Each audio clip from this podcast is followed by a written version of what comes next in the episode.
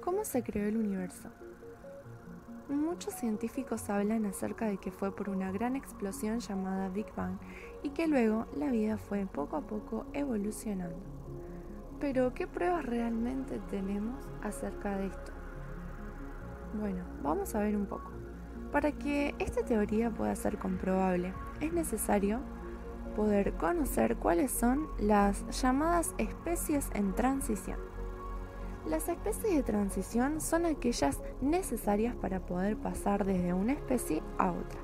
Es decir, para que a partir de un mono pueda evolucionar un ser humano, es necesario que exista una especie de transición que pueda servir de pasaje entre un animal y un ser humano, y asimismo con cada especie y con cada animal. En todos es necesario una especie de transición. Pero ¿saben ustedes cuántas especies de transición se han encontrado actualmente? Cero. No hay ninguna especie de transición que se haya podido encontrar hasta este momento. Darwin, el creador del origen de las especies y el mayor exponente de la evolución, dijo que todavía no se había encontrado ninguna especie de transición, pero que sin duda en el futuro esto cambiaría y encontrarían las llamadas especies de transición. Pero, ¿qué pasa? Ahora estamos en el futuro. Nuestro presente es el futuro de Darwin. Estamos en el siglo XXI. ¿Y saben cuántas especies en transición se encontraron? Cero. No hay absolutamente ninguna especie hasta el momento. La ausencia de fósiles es molesta para sustentar la teoría evolutiva. Eso es lo que dicen los paleontólogos. La realidad es que el hecho de que no se haya podido encontrar ningún fósil de una especie en transición es sumamente extraño y por demás molesto para ellos. Sigamos pensando un poco más. Si la evolución es continua y sigue existiendo incluso hoy en día, es necesario que existan también especies en tránsito de desarrollo. ¿Qué quiere decir? Bueno, especies que continúan evolucionando, es decir, si la evolución siempre existió, es lógico pensar que hoy en día también hay especies que se están desarrollando o bien que están en un tránsito evolutivo. Pero ¿saben ustedes cuántas especies en tránsito de desarrollo existen? Así es, cero. ¿Dónde están? Bueno, la realidad es que nunca se ha observado un ser evolucionando. Jamás en la vida han podido encontrar absolutamente ninguna prueba de algún ser que se haya estado evolucionando ahora. Así que podríamos decir que esto es simplemente una creencia. En vez de ser una ley absoluta o la mayor teoría comprobable, bueno, es simplemente una creencia, ya que no existe ninguna prueba que pueda aceptar o rectificar la evolución. La formación de una nueva especie nunca se ha observado, así que podríamos decir que es una filosofía y no una ley. También es importante que podamos entender que la evidencia física de la evolución se puede colocar en el espacio de un ataúd. O sea, imagínense, si agarráramos todas las evidencias posibles que tenemos acerca de la evolución y las juntásemos, entraría en el simple espacio de un ataúd. Así es, así como un muerto. Imagínense, no existe casi ninguna prueba al respecto. Y por si esto no fuera poco, bueno, enfoquémonos un poco más en lo que es nuestro cuerpo, ya que nuestro cuerpo está programado como un sistema de almacenamiento de información.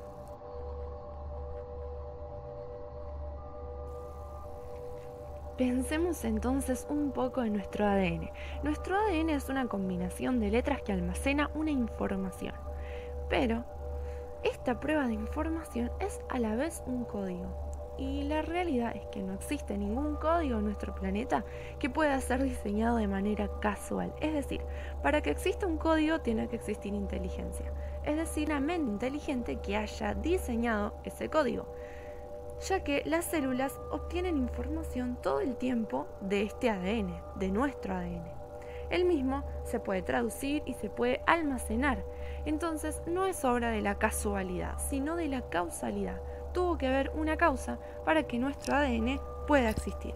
¿cómo puede ser entonces que puedan decir que es una combinación casual de átomos? En realidad, ¿qué nos están ocultando? Sigamos pensando. Si cambiamos alguno de los patrones de nuestro planeta y la manera en la que está formado, entonces no habría vida. Es un poco lo que les decía de clase pasada.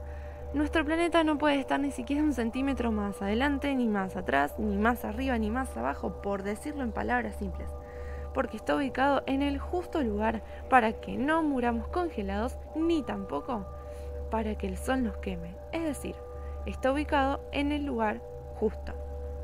Por así decirlo, nuestro planeta es un diseño a la medida. Es como si alguien lo hubiese puesto allí. Y de hecho nosotros sabemos que esto es así. Pensemos en otro dato importante.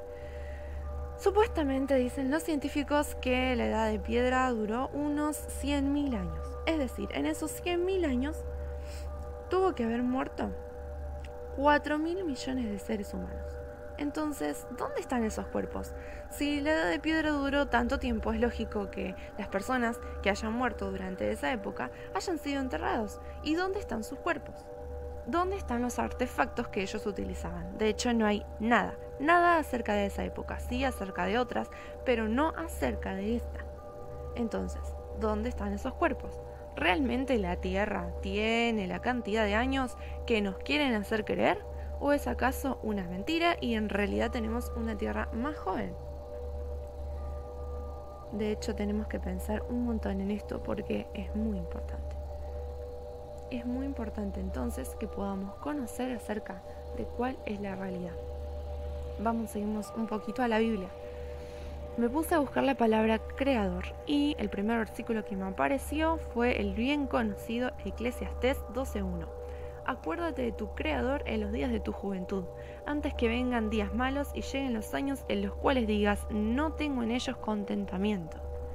Acuérdate de tu Creador en los días de tu juventud. Acuérdate de tu Creador. No te dejes engañar por todas estas mentiras que dicen en la escuela, que dicen en los libros de texto o que dicen personas que realmente no tienen ningún conocimiento acerca de lo que es la Biblia. En vez de eso, acuérdate de tu Creador ya que Él diseñó específicamente tu ADN. Él ya te conocía desde el vientre de tu madre y ya tenía un plan prediseñado para vos y para tu vida, si es que acaso sos lo suficientemente valiente como para agarrar ese plan y cumplirlo para la gloria del Señor. Veamos otro pasaje. En Isaías 42.5. Así dice Jehová Dios, el creador de los cielos y el que los despliega, el que extiende la tierra y sus frutos, el que da respiración al pueblo que mora sobre ella y espíritu a los que por ella andan. Como podemos ver, Dios es el creador de los cielos y es el que te da vida para que hoy en día puedas seguir respirando. Él es nuestro creador. Él es el supremo, es la más grande maravilla que vamos a poder conocer en nuestra vida. Y sin embargo nunca nos tomamos el tiempo necesario para estar con Él, para leer su palabra o para tomar esta gran oportunidad que tenemos, que es orar, que es comunicarnos directamente con nuestro Creador, con nuestro Dios. Así que en esta clase y en el día de hoy quise hacer este videito de manera un poco diferente a los demás para que realmente podamos tomar conciencia, para que nos podamos concentrar y para que podamos entender que no hay nada fuera de nuestro Creador. Él es nuestro todo y nuestra tierra tiene un principio y tiene un final. Y es por eso que tenemos que ser conscientes de a dónde vamos a ir cuando todo esto termine, de a dónde vamos a ir cuando ya no tengamos vida en este planeta, sino que pasemos a la vida eterna, a la vida de Dios. ¿Realmente nuestros nombres están escritos en el libro de la vida? Esa es la pregunta que vamos a tener para el día de hoy. Los saludo y los quiero un montón y espero que les haya gustado esta reflexión cortita.